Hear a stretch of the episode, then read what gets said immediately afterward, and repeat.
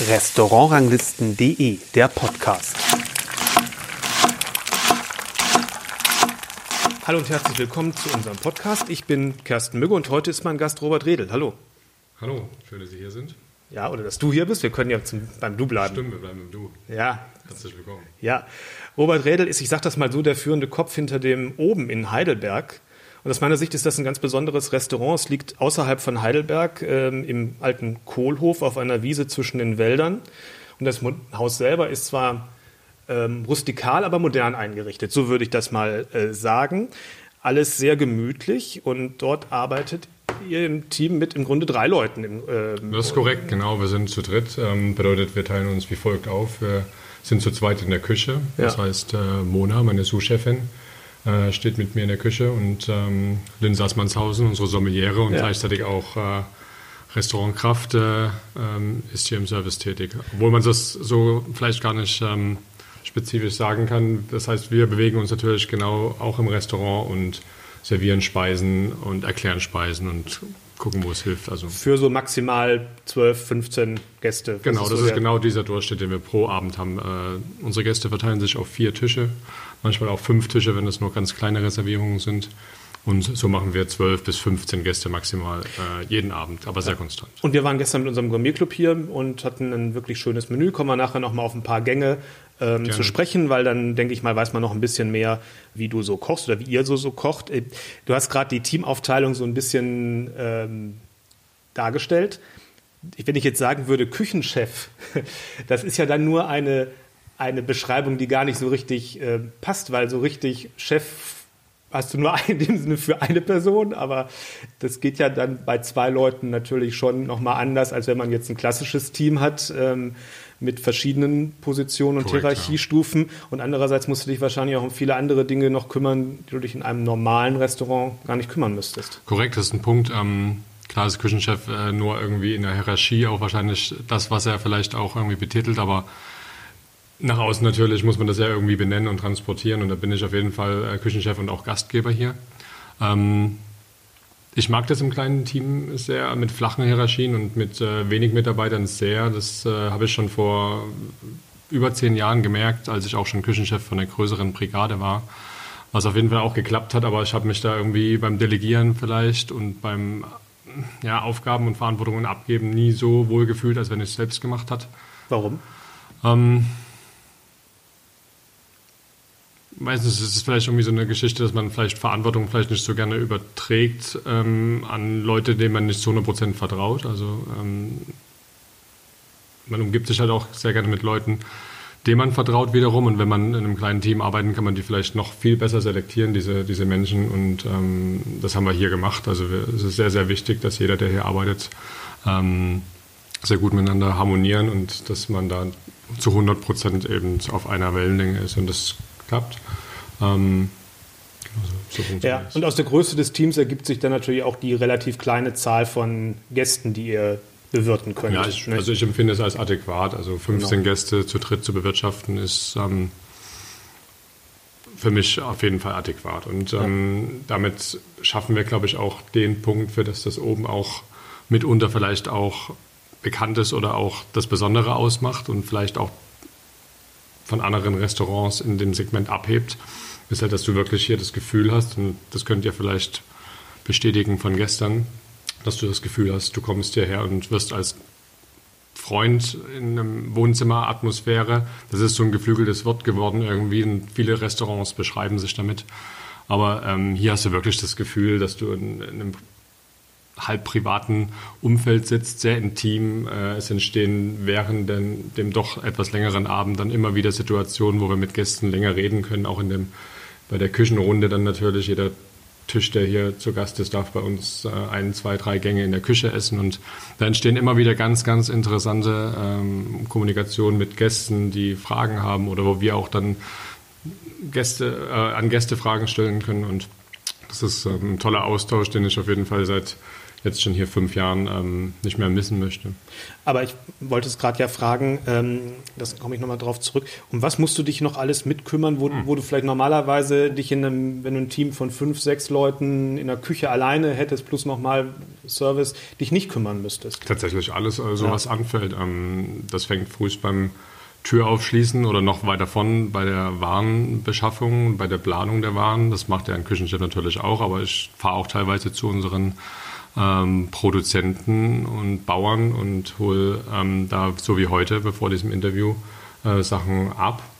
Ähm, und es endet beim Abschließen des Tür. Oder vorher wurde der Müll rausgebracht, die Küche mhm. geputzt. Ähm, also es ist sehr, sehr viele Aufgaben. Natürlich durch die Größe halt ähm, ist dann die, die Menge dann äh, nicht mehr so hoch, aber, ähm, aber das macht mir auch gar nichts und das ist magisch. Also ich bin nie immer, das habe ich schon früher in der Ausbildung gar nicht leiden können, wenn ich mit einer Aufgabe irgendwie zwei Stunden beschäftigt bin, äh, war mhm. und immer nur dasselbe machen musste. Also ähm, ich kümmere mich lieber um viele Kleinigkeiten als um eine große, ähm, jetzt, wenn das Kochen angeht. Hm, Sache, ja. Aber wenn es so eine, so eine kleine Truppe ist ähm, und du dich natürlich um viele verschiedene Dinge auch äh, kümmern musst, was, was sind für dich die Vorteile? Du hast gerade schon gesagt, delegieren musst du ja in dem, kannst du in dem Sinne nicht viel, ja. sondern entweder machst du es oder machst ich. Also bei zwei Leuten ist korrekt, es, ja. kann man sich höchstens, äh, kann man das natürlich ein bisschen organisieren, klar. Aber was bringt das für dich ähm, für Vorteile? Ähm, erstmal so in der, in der Ab, im Ablauf und in diesen, in diesen Dingen. Ist es entspannter? Ähm, ist auf jeden Fall gut zu organisieren. Mhm. Also wir wissen, ja, wie schon erwähnt, durch die exakte äh, Personenanzahl jede Woche, jeden Monat, jedes Jahr. Also das tangiert pro Woche vielleicht um ein, zwei Gäste, dass mal jemand absagt oder vielleicht mal jemand noch dazukommt. Ähm, genau, was uns erwartet jede Woche. Das heißt, äh, man kann ziemlich exakt zugeschnitten auf die Gästeanzahl organisieren. Also natürlich ist das ein kreativer Beruf, aber das hält uns natürlich, oder das gehört natürlich auch extrem dazu, dass wir unsere Kreativität in das Menü gepackt haben ja. und das dann wiederum natürlich aber auch organisieren. Und das ist so, das mag ich im kleinen Team. Also es gibt immer diese Kreativphase, die ich gerade erwähnt habe, wo ein Menü entwickelt wird über ein paar Wochen. Also jede Jahreszeit bekommt bei uns, äh, widmen wir ein Menü. Diese Wochen vor der äh, neuen Jahreszeit werden dann intensiv ähm, zum Festlegen und zum Entwickeln der Gerichte genutzt und ähm, wenn dieses, wenn dieses, äh, wenn diese, äh, wenn diese Abfolge einmal steht, wird dann auch schon genau geplant, wer bringt welchen Teller raus, wer sagt welchen Gang an und das hat äh, so eine Abfolge angenommen, äh, die eigentlich äh, immer sehr, sehr ähnlich ist und ähm, ich mag das eben exakt zu planen. Natürlich, also mit mhm. Lebensmitteln kann man mal, da tauschen wir mal den Gang da aus in, ja. in, in der Saison oder den mal da aber versuchen das trotzdem sehr, sehr konstant und sehr linear einfach äh, nur zu schaffen und nur so entstehen diese, auch diese Freiräume, um dann später auch ähm, in der Küche die Freiheit zu haben und trotzdem während dem Kochen, während wir am Herd stehen, noch mit den Gästen zu agieren und das, ja. ja. Den, auf den Aspekt komme ich hinterher nochmal zurück, äh, wie ja. das Menü so aufgebaut mhm. ist und ja. durch die Jahreszeiten geht. Denn ähm, ich wollte aber auch noch fragen, was das kleine Team für, die, für deine kulinarische Entwicklung, für die Handschrift bedeutet, weil bestimmte Dinge lassen sich natürlich leichter vielleicht darstellen ja. und andere Sachen ist bedeutend schwerer, weil man die Aufgaben ja. ja vielleicht nicht so verteilen kann. Ähm, wie sonst kann ich glaube, darf ja nicht der, zu viel ja. zu viel Fummelarbeit sein wahrscheinlich. Ne? Das ist korrekt. Also die, ja, obwohl das hat sich auch im, im Zuge äh, der letzten zehn Jahre so ein bisschen entwickelt, äh, weg von der Kleinteiligkeit ja. eher zur ähm, zur Puristik, sage ich mal. Mhm.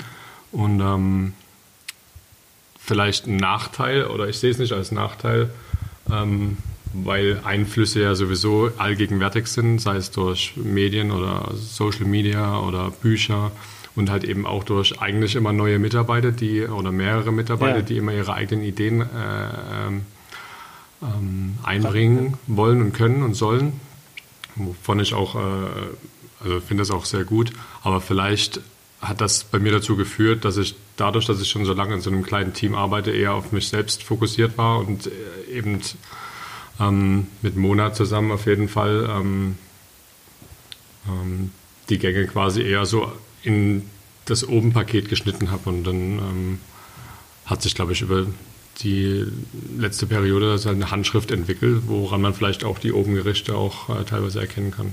Hm geschmacklich auf jeden Fall.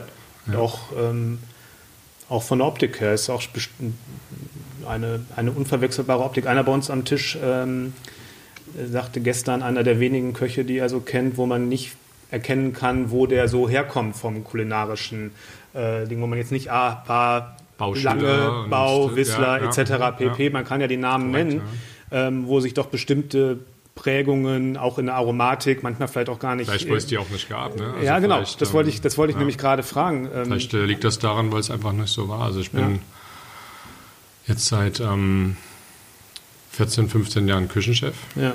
Also ich hatte vor dem oben äh, noch zwei kürzere. Musst du sagen, es gab ja zwei Obens. Ne? Das eine okay, ist oben, okay. das ja. oben hier. Genau, also das oben wurde 2013 eröffnet, auch mit mir als, äh, äh, als Küchenchef vor zehn Jahren, also vor neun Jahren um genau zu sein. Nicht weit weg von hier? Genau, nicht weit weg, äh, drei Kilometer von hier, haben wir das Restaurant eingebettet in ein großes Landgut eröffnet. Ja. Ähm, da gab es dann irgendwie einen Starkregen. Genau, da das, das war auch ein Tick, Tick größer als ja. hier. Also das Konzept war schon auch schon regional ausgerichtet, definitiv, war auch mitten in der Natur. Und dann waren wir da drei Jahre, haben auch ähm, da die ersten äh, die ersten Schritte gemacht, was Auszeichnungen angeht und ähm, sind dann nach drei Jahren da weg, weil da gab es einen Wasserschaden und ja. einen größeren Prozess damit. Und ähm, das hat aber dazu geführt, dass wir 2017 an diese wunderschöne Location gekommen sind und quasi hier mit einem noch geschärfteren Fokus das Ganze wieder öffnen konnten und ähm, ähm, ja, einen wunderschönen Platz mit, einem, mit einer tollen Aura quasi irgendwie ähm, kreiert haben und ja, Aber ich gucke ja immer in die Profile, die bei uns auf der Seite stehen von den Köchen und wie so der Werdegang war. Und am Anfang deiner Karriere habe ich gedacht, das sah alles nach internationaler Hotelkarriere aus. Ne? Du hast ja, ich glaube, das hatten die auch vor. Irgendwie. Genau. Also ich hab, ähm, hatten die vor oder hattest du vor? Was, was, also, die, also als, junger, als junger Koch weiß man erstmal, dann lässt man sich vielleicht erstmal so ein bisschen treiben. Also wenn wir es ganz am Anfang anfangen wollen, ähm, meine Ausbildung war alles andere als ähm, Gourmet-Küche. Ich habe in einem eher touristischen Betrieb gelernt, wo es... Ähm, wo auch mal ein Bus vorfuhr vor, mhm. von Touristen und ähm, wo man eher so an Menge orientiert war, was aber für die Ausbildung und es war trotzdem ein solider, guter Betrieb, also ähm, was ja gar nicht schlecht war, um erstmal auch so die Gastronomie kennenzulernen. Und erst danach kam mehr und mehr dieses Verlangen, da auch äh, qualitativ in eine andere Art von Küche zu gehen. Und ich bin dann nach Berlin in das Restaurant äh, 44, ja. ein Swiss Hotel, und habe damals das Hotel mit aufgemacht quasi als junger Koch und habe erst mal gemerkt, was man alles nicht weiß. Und ja. daraus resultierte quasi eine Reise, die so ein bisschen in der Hotellerie war, weil uns oder es gab ein Angebot sozusagen. von der Gruppe ja. Raffles. Mhm. Die haben für junge Mitarbeiter, die wollten sich ihr eigenes Management quasi nachziehen. Du verpflichtest dich für zwei Jahre und darfst innerhalb der Kette für zwei, zweieinhalb Jahre reisen. Und das hat mich innerhalb von kurzer Zeit an verschiedene Orte, Länder, Städte gebracht. Also Damals wurden auch einige Luxushotels in äh, Europa von dieser Kette gemanagt. Also da war Montreux Palast dabei, mhm. denn ich war auch in, ähm, in Montreux war ich nicht, aber in zum Beispiel in vier Jahreszeiten in Hamburg ja. war ich beim Herrn Das gehörte das damals auch, auch so, dazu. Ne? Glaub, das, das war auch so der Peak, wo ich gesagt habe, okay, das ist schon das, was ich äh, irgendwie mhm. anstreben will. Ich war in London und ähm, Zürich und zuletzt dann in Bangkok, bevor ich dann von Bangkok aus nach Heidelberg gezogen ja. bin, um äh, dann wieder in Deutschland einfach Fuß zu fassen. Und Würdest du sagen, von dieser internationalen Ausrichtung und von dem, was man so auch neben dem, was bei der Arbeit äh, man kocht und erlebt, ähm, findet sich heute noch irgendwas wieder in deiner, in deiner Küche? Mm. Oder ist das komplett zwei Welten? Ich glaube, ganz frei von, von Einflüssen, also vielleicht nicht so äh, zu 100 Prozent bewusst. Also ich habe ähm, in der Zeit in Bangkok die Küche sehr gemocht, also, weil sie einfach sehr intensiv in alle Richtungen war und vielleicht ist das vielleicht was ein bisschen in unserer Küche auch ähm, immer wieder eine Rolle spielt, dass wir irgendwie nicht sehr vorsichtig kochen oder wir kräftig abschmecken, sage ich mal. Vielleicht ist das etwas, was erhalten geblieben ist, aber ansonsten war das ein gutes ähm, ein gutes Potpourri aus verschiedenen Erfahrungen in jedem Bereich, ähm, von dem man überall was mitnehmen konnte. Und ähm, habe ja gerade schon das Herlin angesprochen, da war es äh, oft ist so eine typische Frage bei so Interviews, wer so das Vorbild, ja. wer so Mentor war, habe ich nicht und gab es auch in dem Fall irgendwie nie, aber der Christoph Ruffer war so von der menschlichen Seite kombiniert mit der, mit der Perfektion im Kochen, war das so jemand, wo man auch nachträglich immer noch gern äh, aufschaut und sagt, wow, ähm, in die Richtung ist das schon sehr beeindruckend, wie er das da macht. Mhm. Ich habe von den Einflüssen von dem, ähm, was du irgendwie von woanders her noch mitgenommen hast, auch von, von Ländern und solchen mhm. Sachen, das deswegen auch gefragt, weil ich finde, für, wenn man das vergleicht mit vielen anderen Köchen, die so diesen regionalen mhm. und ähm, sehr, sagen wir mal, naturverbundenen Stil pflegen, die haben oft so eine, auch eine sehr puristische Optik mhm. und sehr streng manches, manches Mal. Ja. Und das hast du jetzt eher nicht. Es sieht schon eher ein bisschen klassischer ähm, auf dem Teller aus, so von dem, wie es angerichtet ist, ähm, ja. von diesen ganzen, von diesen ganzen Sachen. Und es ist eine andere Optik. Man hat nicht nur, man hat nicht das Gefühl, ah, da ist jetzt, ist jetzt so ein super strenger Regionalkoch. Und vielleicht da könnte man sagen, ist das, könnte das so aus, noch aus der Zeit so mit, äh, mitkommen? Kann, kann schon sein, dass das noch so Einflüsse sein. Also ich bin ja. auch jetzt ähm, niemand, der sich als äh, ähm, brutal regionalen Koch mhm. ähm, irgendwie betiteln würde. Also wir ähm, haben uns da selbst kein Dogma auferlegt, indem wir uns wirklich so ganz hart beschränken. Ähm, es gibt immer noch, also alle Hauptzutaten sind natürlich aus der Region, also Fisch, Fleisch, Obst, Gemüse etc. Versuchen wir natürlich alles hierher zu beziehen. Ähm, was die, was, die, was die Optik angeht, wir versuchen immer ähm, eine interessante, nachzuvollziehende äh, Sache auf den Teller zu bringen, womit der Gast auch ähm, die ihn begeistert und die er auch vielleicht ein Stück weit nachvollziehen kann. Und das, ähm, ja, da hat jeder so seine eigene seine, seine eigenen äh, Wege, wie er dazu kommt. Und vielleicht ist das, wie sich das bei uns entwickelt hat. Ja. Man ist ja hier wirklich im ländlichen Bereich, sage ich ja. mal, in der, sagte ich ja, in der Lichtung vom Wald, da könnte man sich natürlich vorstellen, da ist so die romantische Vorstellung beim Gast, ihr kraucht hier auch durch die, durch die ja. Wälder, kommt das vor? Oder wie, wie, wie, wie, viel kann man also, hier, wie viel kann man hier direkt selber holen, sozusagen? Und, und also Heidelberg keine, und Umgebung hat sich so als schon als äh, sehr reichhaltiger Ort für so gesammelte Sachen. Also wir sind da schon auch, wie gesagt, seit der Öffnung des Obens vor neun Jahren immer dabei, ähm, Sachen zu konservieren für ähm, für anschließende Jahreszeiten. Mhm. Also klar ist der Frühling, der Sommer und der Anfang des Herbstes immer ein bisschen reichhaltiger als jetzt der Ende des, Ende des Herbstes und der Winter. Und da versuchen wir immer Sachen zu entdecken, zu konservieren, ob das ähm, Sachen vom Holunderstrauch sind, wie man das erkennt, oder ähm, verschiedene Knospen, Linden, Mohnknospen, Sachen aus dem Wald, ähm, Maronen, verschiedene Hölzer, die man auch irgendwie benutzt. Und so versuchen wir schon unseren Malkasten das ganze Jahr irgendwie gefüllt zu halten, dass wir da ähm, unsere Gerichte damit ähm, spicken können auf jeden Fall. Du sagtest ja gerade, du bist auch regelmäßig bei den Landwirten vor Ort, wo Korrekt, du ähm, bist. Ja, genau. Einfach auch, weil es dann wahrscheinlich direkter und für euch als kleines Restaurant ja auch viel einfacher ist, ähm, das zu handeln. Wahrscheinlich kannst, kannst, du auch viel mehr Sachen kurzfristig mal austauschen, mhm. weil es ja, auch wenn das Menü natürlich grundsätzlich ja. ähm, fest ist. Und es gibt wahrscheinlich eine sehr intensive Auseinandersetzung mit den Produkten auch bei euch, weil du ja wahrscheinlich immer abchecken musst, wie kriege ich das in unseren kleinen Ablauf rein. Kann ich mir das so in etwa vorstellen? Korrekt, ja, spielt immer eine Rolle. Also die, ähm, habe ja gesagt, die, den, den, kreativen Prozess ist auch ganz stark vernetzt mit dem organisatorischen Prozess. Also muss ich mir schon äh, Gedanken machen, wenn ich eine Ente noch anderthalb Wochen mhm. abhängen möchte, damit sie in perfekten Reifezustand ist, wann kaufe ich sie dann, damit ich für 15 Personen in dem und dem Tag dann ungefähr die auch zur Verfügung habe, natürlich. Also, aber das ist, glaube ich, ein, eine Sache, die jeder Koch da irgendwie in einer gewissen Größenordnung da irgendwie an die er denken muss. Und ähm, ja. Und es ist wahrscheinlich auch ein Vorteil, eben, dass ihr so klein seid. Da könnt dann doch mit Produzenten zusammenarbeiten, die für manch andere größere Restaurants gar nicht interessant sind, Korrekt, ja. weil die bestimmte Sachen gar nicht so konstant liefern können in der, in der Menge. Das ist ja doch, was auch immer ein, als ein Problem für die Gastronomie Stimmt, genannt ja. wird, ja. warum es so schwer ist, regionaler zu kochen. Ähm, weil man manche Zutaten einfach gar nicht in einer, über eine gewisse Zeit konstant in gleicher Qualität bekommt. Ne? Das, das, ist korrekt, ja. ja. Auch wieder ein Vorteil des, der kleinen Größe sozusagen. Ja. Ähm, ja, also denkst du immer vom, vom Produkt her oder von Aromen oder hast du verschiedene Zugänge, wenn ein neues Gericht ähm, in, in der Überlegung ist? Ähm, also auf jeden Fall vom Produkt her. Mhm. Also, also, so, ich möchte mal was machen beim nächsten Mal mit Kohlrabi, ja. mit, Kohlrabi, mit genau. Ente. Mit also Kohlrabi möchte ich gerne was machen. Was haben wir für eine Jahreszeit, die da herkommt und äh, was würde von den, was passt in diese Jahreszeit für Aromen, ja. für ähm, soll es eher ein leichter Gang sein? Soll es ein schwerer Gang sein? In welcher, in welcher Stelle vom Menü steht dieser Gang?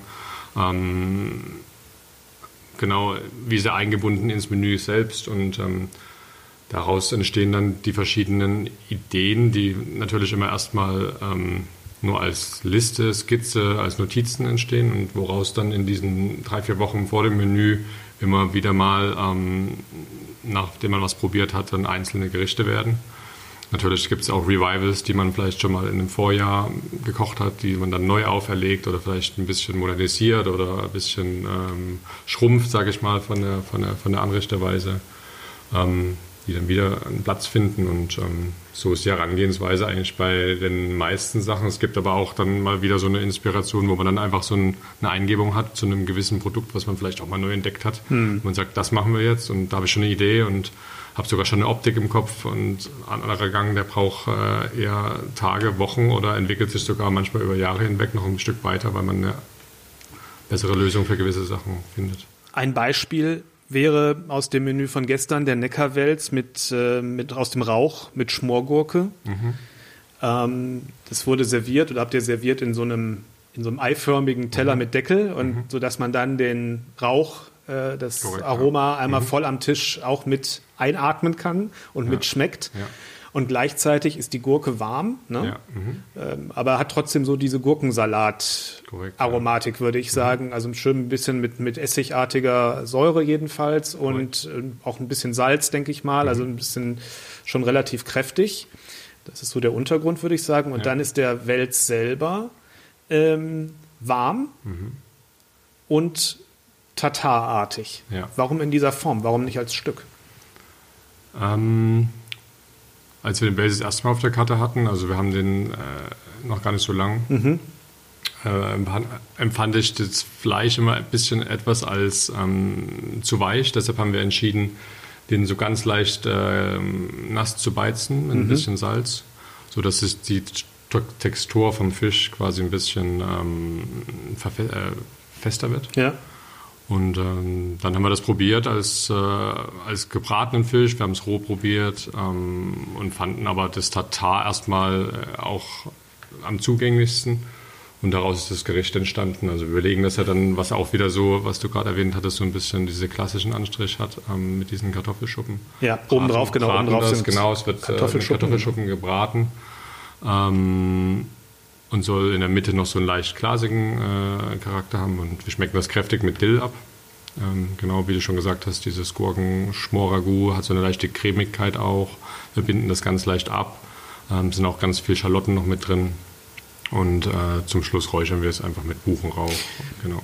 ich fand vor allem die Textur von dem, von dem Fisch interessant, weil es eben so eine Mischung war aus Tatar, mhm. was, ja, was ja normal auch immer eher über so eine Fettigkeit kommt, ja. was der jetzt gar nicht hatte. Mhm ähm, und gleichzeitig aber auch nicht wie ein Filet so fest war, sondern schon dann natürlich, ja, ich habe, man, man könnte auch ich, die Analogie zu, zu ähm, Fischprodukt, sage ich jetzt mal, was, was eher so ein bisschen so wie, wie, so, ein, wie, so, ein, wie so eine Farce oder irgendwie sowas ja. in diese Richtung ging, so ein, äh, so ein bisschen, weil es halt eine ganz andere Struktur hatte, als man es normalerweise von einem von einem festen Fisch, Stück gewohnt ist. Ja. So. Und, und dadurch hat sich der, das Aroma ganz anders entfaltet und auch die Temperatur. Äh, dadurch ist das Eiweiß ja auch dann sozusagen denaturiert und wirkt ganz anders, als ja. wenn es jetzt ein Tatar wäre, ja. das roh wäre. Das fand ich schon sehr, sehr spannend und sehr interessant und mit den knackigen Kartoffeln obendrauf und gleichzeitig eben der sehr intensive Gurkensalat. Ich bin Gurkensalat-Fan, also von daher ja, war das für mich ähm, war das für mich natürlich ein äh, ja, was mir besonders gut gefallen hat.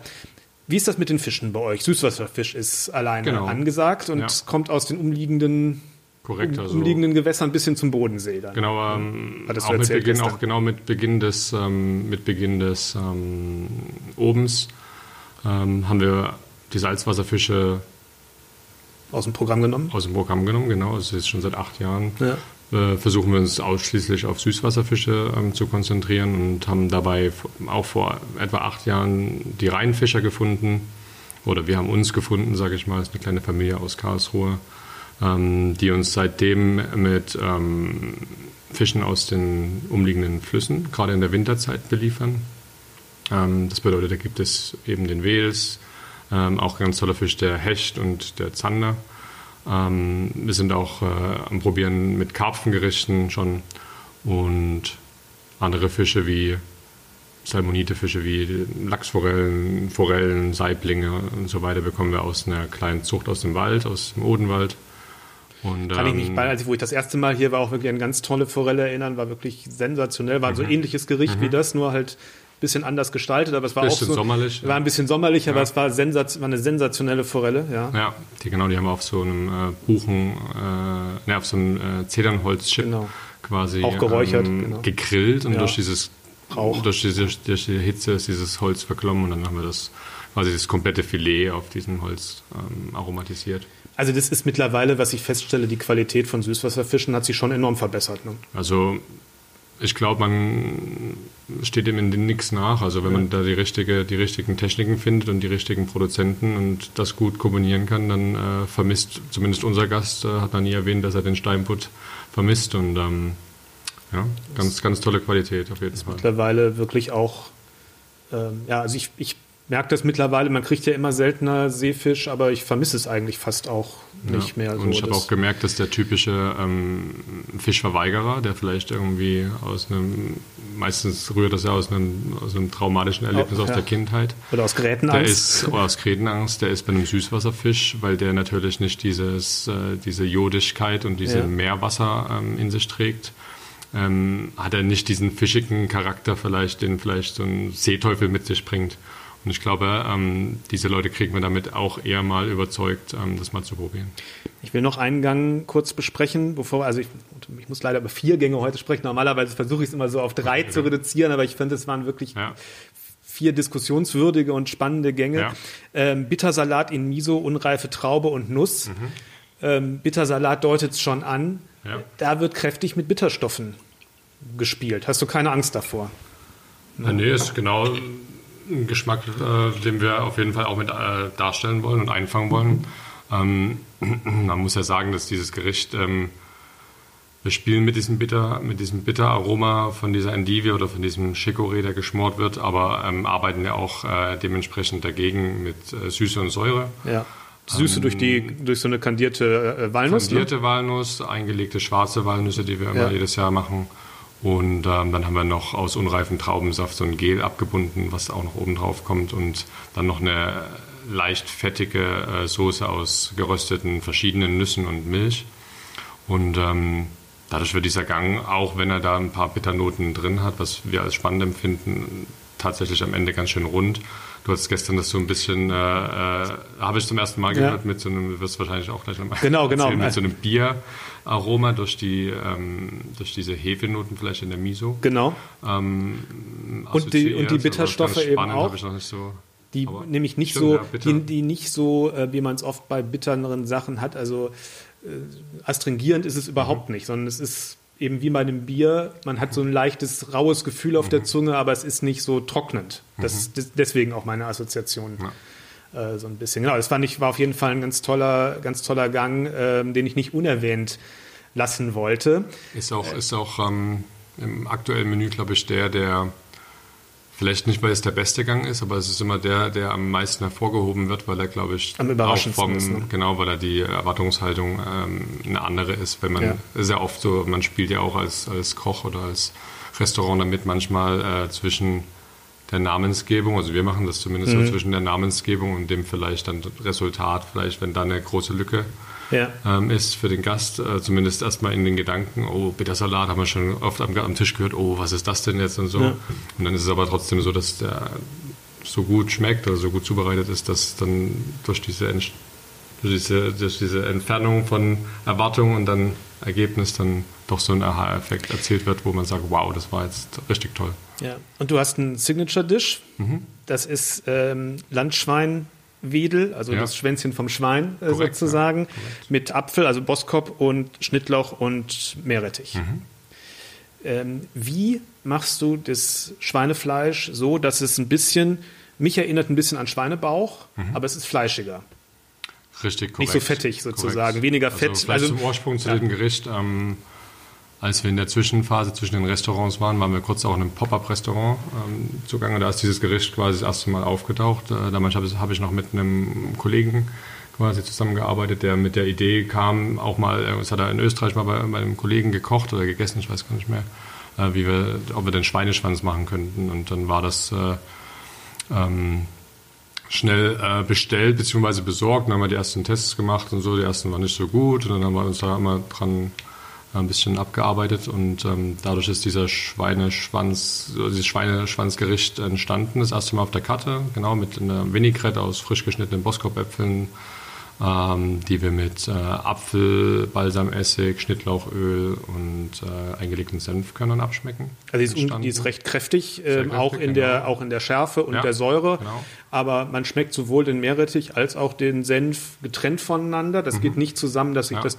dass sich genau. das hochschaukelt, sondern man hat zwei Arten eine, von Schärfen. Ist ja auch fast auch so von, ja. von, der Kombination gar nicht so weit hergeholt. Also ich meine, klassische Gerichte vom Schwein werden auch oft mit so genau. Senf und Apfel serviert in äh, verschiedener Art. Auf jeden Fall ähm, haben wir jetzt auch, äh, als wir oben angekommen sind, dieses Gericht wieder draufgenommen und irgendwie kam es auch durch die Gäste, dass auch da so ein bisschen der Wortlaut vielleicht so ein bisschen anstößig oder so ein bisschen die Gäste erstmal so ein bisschen überrascht sind, dass sowas in so einem Restaurant auf dem Menüplan steht. Ähm, und dann haben wir daran auch noch ein bisschen gefeilt an den Rezeptoren, an den Einlegefonds. Also das wird am Endeffekt wird ein äh, Schweineschwanz den wir auch speziell zuschneiden lassen, dass da quasi ähm, zwischen den ähm, Schinken, mhm. sage ich mal so drei, vier, fünf Zentimeter weiter geschnitten wird. Also dass mhm. das quasi so ein ungefähr 20 Zentimeter langes Stück insgesamt ist. Ähm, das wird gepökelt in einer, in einer kräftigen Marinade aus äh, Weizenbier, ähm, bisschen Pögelsalz, verschiedenen Gewürzen. Dann wird das eingelegt ein paar Stunden und dann wird das ganz langsam gegart anschließend bei Niedertemperatur. Das machen wir meist dann über zehn Stunden. Und ähm, so können wir dann dieses weich gewordene äh, äh, Fleisch vom Knochen lösen und dann pressen wir das quasi auf, ähm, auf der Hautseite nochmal unter Gewicht und dadurch bekommt es dann diese Schicht, doch, doch gerade, genau, genau ja. wie so ein, man kennt das vom Presskopf vielleicht ja. von früher, also eine Presskopftarine, das ist im Endeffekt dieselbe Technik, die wir da anwenden. Ähm, so können wir das quasi in Form bringen und dann wird es im Endeffekt abends nur noch richtig knusprig auf dieser Hautseite gebraten, ganz langsam und servieren wir dann äh, das Fleisch warm und die Marinade kalt und zum Schluss gibt es für die Gäste dann noch ein bisschen frischen Meerrettich oben drüber, ganz frisch gerieben, was dann auch am Tisch auch nochmal so in die Nase steigt und äh, oft arbeiten wir auch wie bei dem vorhergehenden Gang mit Rauch, oft auch so, dass es für die Nase erstmal so ein Willkommensgruß ist, sage ich mal. Ja, das ähm, zieht schon durch, dein genau, Meerrettich, ne? Genau, aber der verfliegt ja auch genauso schnell. Also Meerrettich ja. ist ja extrem flüchtig. Ähm, die Schärfe verliegt natürlich auch ja, schnell, ist eine ganz flüchtige Schärfe, aber die ist am Anfang schon sehr, sehr präsent. Dann kann er schon wieder frei atmen danach. ja, genau. In der Corona-Zeit ganz gut. Also ist, ein, ist auf jeden Fall ein ganz toller Gang, ähm, der wirklich große Freude macht und viel, also in allen Richtungen, genau, süße Säure, Schärfe, Korrekt, alles ja. dabei ist, ist und, eine das, schöne, am Anfang gesagt haben, und eine schöne so Fleischtextur halt. Hängen geblieben ist irgendwie, genau. weil das ist ja auch so, auch wenn wir die asiatische Küche jetzt nicht so einfließen lassen, aber so von, diesen, von diesem Geschmacksbild vielleicht das, was vielleicht so ein bisschen hängen geblieben ist. Ja. Du sagtest gerade, die Bittersalate seien bei vielen so der diskussionswürdigste mhm. Gang. Ich fand den Hauptgang am, sagen wir mal, am polarisierendsten, könnte ja. ich mir vorstellen. Ähm, weil das war Reh mhm. äh, mit Feige, Pilz und Dampfnudeln. Mhm. Ähm, klingt jetzt erstmal nicht so, wo man denkt, was soll da polarisieren? Ähm, aber ich persönlich, ich sag mal mein Eindruck vorweg, ähm, ich mag bei Wildgerichten oft nicht, wie Süße eingesetzt Süß, wird. Aha.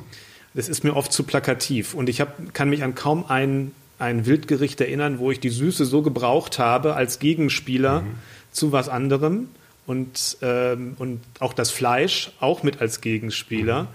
Und dadurch ähm, war es extrem spannend und für mich der kantigste Gang, sage ich jetzt okay. mal, so mit den meisten Ecken und Kanten, mhm. wo man sich im positiven Sinne dran reiben kann, während, äh, wo, man, wo ich wirklich auch drüber nach, nachgedacht habe und was ja für einen Hauptgang auch total selten ist. Es ist ja oft auch so ein eher ein Gaumenschmeichler mhm. und eher ein bisschen langweilig. Also von daher wirklich, ähm, wirklich was zum, ja, wo man nochmal drüber nachdenken äh, kann, was man da eigentlich gegessen hat und wie man es wahrgenommen hat und über seine Wahrnehmung auch nachdenken kann. Aber das hat in erster Linie mit dem Pilz zu tun, denke ich mal. Wie kommt der auf den Teller? Ähm, also neben den kleinen Pilzen, die da richtig drauf sind, aber das ist ja so eine Creme. Genau, also wir haben, äh, wir haben äh, verschiedene äh, Pilzsachen auf dem Teller. Ähm, einer davon ist dieses Pilzpüree. Ja.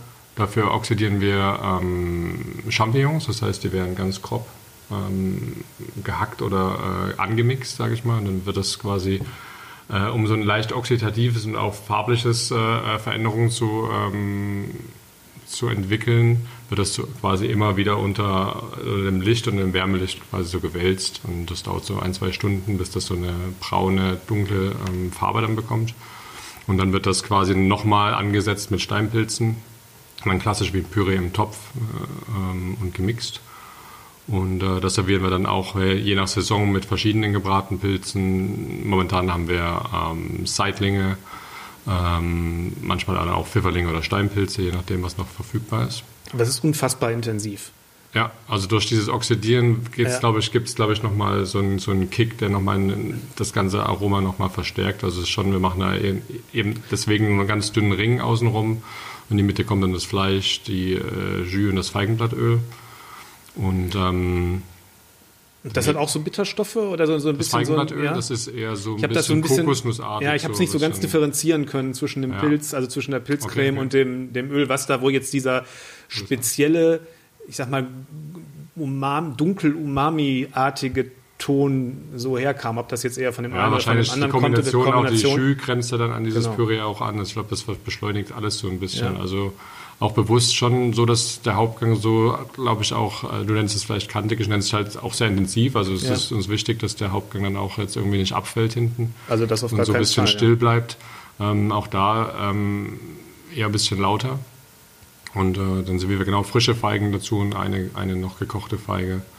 Und äh, für mich so ein typischer Herbst oder ähm, deftiger Herbstgang, sage ich mal, der so ein Menü eigentlich eine gute Rolle. Und die Feige ist gar nicht das süße Element, ne? Die ist auch eher ein bisschen Säure und ein bisschen kerniger, sage ich jetzt mhm. mal. Ist noch eine Kirsche ist auch noch da, ne? Nee, das war die, das war auch eine äh, in Portwein geschmorte so. kleine Feige. Okay, okay. Aber genau, das hatte so ein bisschen genau. so, ja, trotzdem so einen kirschigen, ein bisschen Kirsche, genau. ein bisschen süßlicheren ja, Geschmack ja, und das. Vielleicht durch diesen ähm, reduzierten Portwein, genau. genau. Das ist eine, also sind zwei frische Feigenstückchen so, okay. und eine geschmorte Feige. Okay. Alles klar. Okay, das, aber das hatte so ein bisschen so einen leichten, und das war für mich das süßliche Gegenstück, das es wirklich braucht in dem, mhm. in dem Gang, weil es mir so, also mir jedenfalls sonst zu zu, intensiv. ja, nicht nur zu intensiv, sondern einfach ein bisschen unausgewogen in so eine, mhm.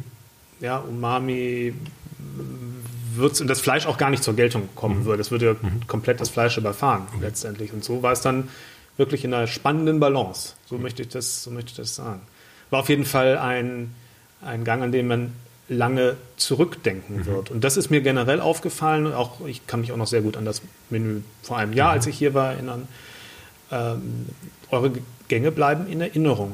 Ist das für dich ein Ziel, dass es ähm, das nochmal neben dem, wie es eigentlich an dem Abend schmeckt, dass die Leute vielleicht auch nochmal nach einer Woche sagen können, ja, da habe ich das und das gegessen? Das nehmen wir, das nehmen wir tatsächlich auch extrem wahr, dass ähm, Gäste, die vor zwei Jahren bei uns waren, ähm, relativ genau noch schildern können, was es damals auf dem Menü gab.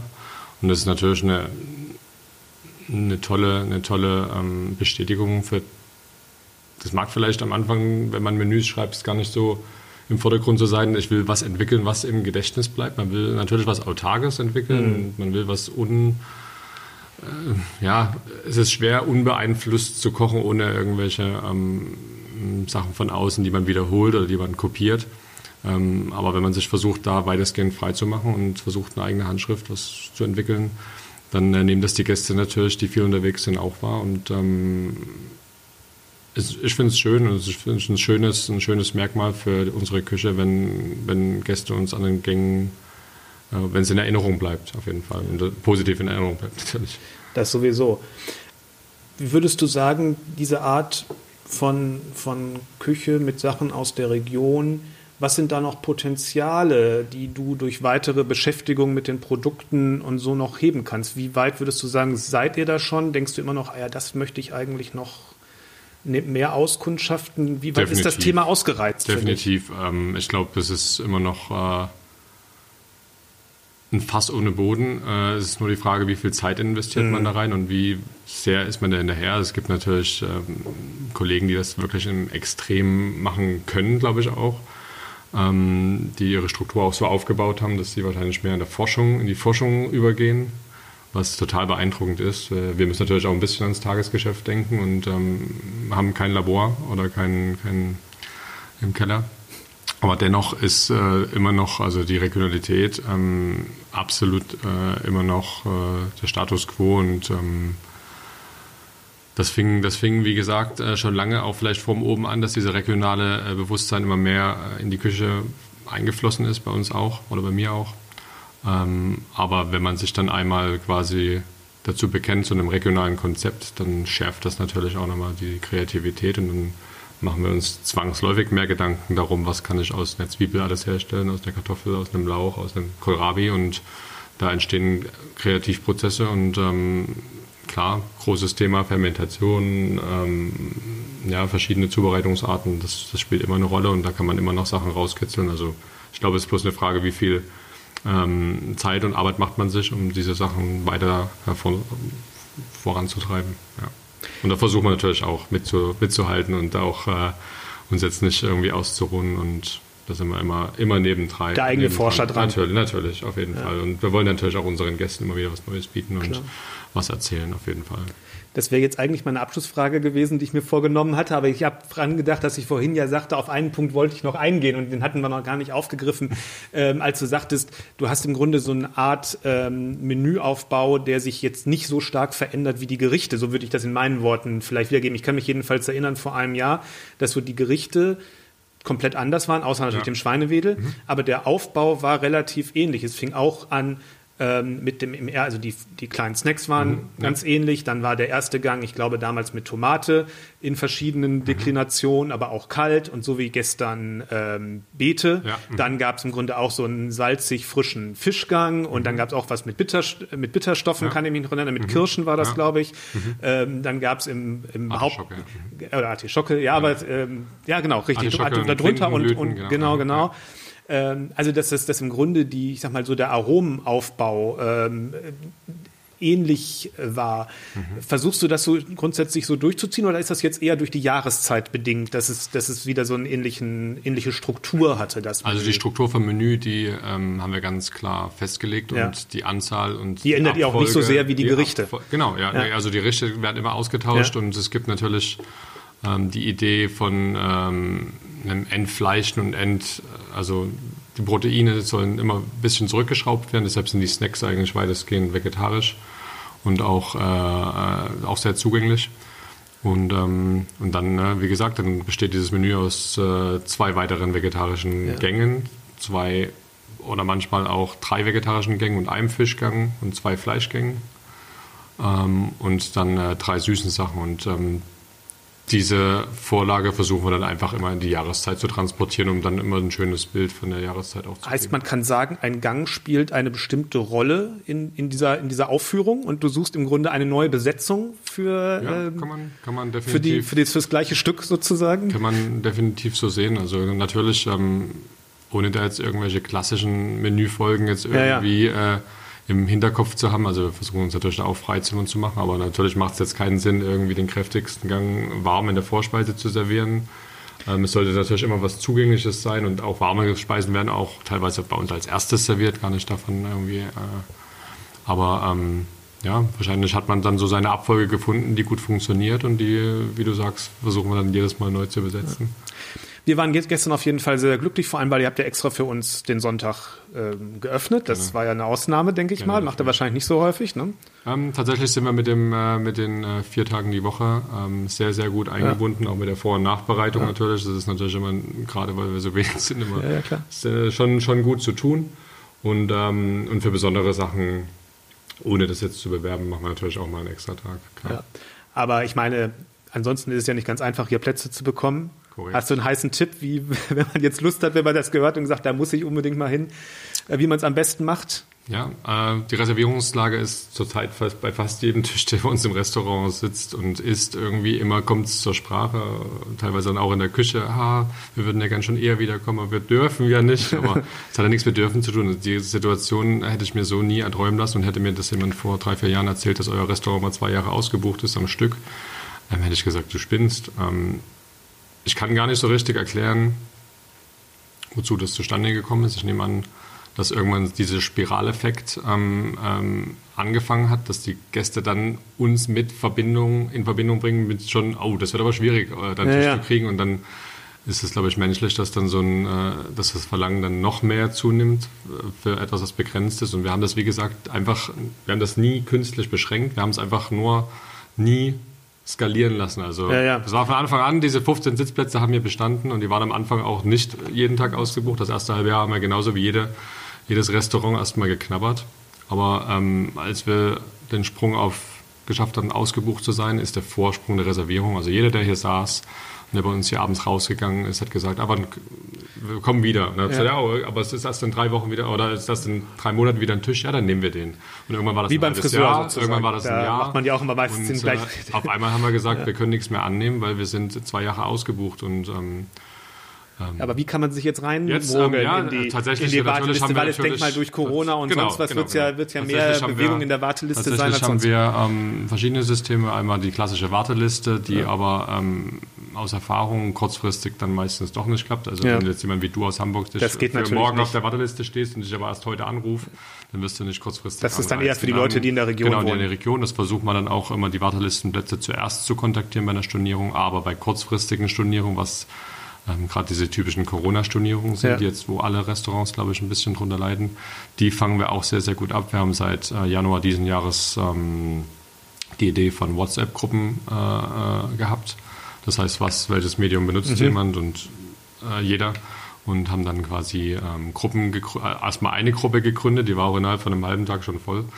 Ähm, mittlerweile sind es irgendwie 13 Gruppen. Wir äh, haben jetzt mitbekommen, dass die Gruppengrößen erweitert wurden. Also Ja. das heißt, äh, WhatsApp lässt nicht nur noch 256, sondern zukünftig wohl 1000 Leute in eine Gruppe zu. Das heißt, wir werden die wahrscheinlich diese 13 Gruppen irgendwann wieder zusammenschmeißen, damit man natürlich immer öfter kontaktiert wird, Ja. ähm, wenn wir einen Tisch frei haben. Aber das ist ähm, sagenhaft, dass dann trotzdem innerhalb von 10 Sekunden so ein Tisch dann, äh, wenn er annonciert wird, auch dann über, wieder, wieder ausgebucht ist. Und das, Also- auch das ist so eine, das ist auch so eine äh, Wertschätzung, die wir von den Gästen, die gern kommen möchten, irgendwie entgegenkriegen, die auch ganz toll ist. Also ähm, vielen Dank dafür. Ja. Jeder- jeder- Aber das ist dann wahrscheinlich die beste Möglichkeit, ähm, wenn man hofft, wenn man Genau, also zumindest wenn man nicht ganz in so die weit Gruppe weg anmelden wohnt. oder einfach eine E-Mail schreiben zumindest mit Wartelistenplatz. ja, genau. ähm, ja, oder, oder wie gesagt, in, ich denke, in einem Jahr werden wir auf ein reguläres Buchungssystem umsteigen, das uns ähm, quasi einen Halbjahresvorsprung oder einen Ja. Quartalsvorsprung irgendwie nur noch generiert und diesen, dass wir von diesem Zweijahres-Vorsprung ähm, Vorsprung wegkommen, so ein bisschen. Aber gu gute Sache trotzdem. Wie auch immer, ich freue mich irgendwann hoffentlich wieder hier vorbeikommen zu können, sei Gerne. es wieder mal mit dem Gourmet-Club oder in anderer, in anderer Konstellation. Und bin gespannt, was dann passiert sein wird. Und ich bedanke mich bei euch, bei allen fürs Zuhören. Ich würde mich freuen, ähm, ja, wenn ihr den Podcast vielleicht nochmal weiterempfehlt. Wir können noch ein paar Hörer gebrauchen. Ihn selber abonniert, denn dann kommt die nächste Folge ganz automatisch auf euer Endgerät und zwar in etwa in zwei Wochen. Und bei Robert Redl bedanke ich mich natürlich für die Zeit und für die vielen Auskünfte über das wunderbare Restaurant oben. Ja, vielen, vielen Dank. Dank, lieber Gästen. Bis bald. Bis dahin. Tschüss.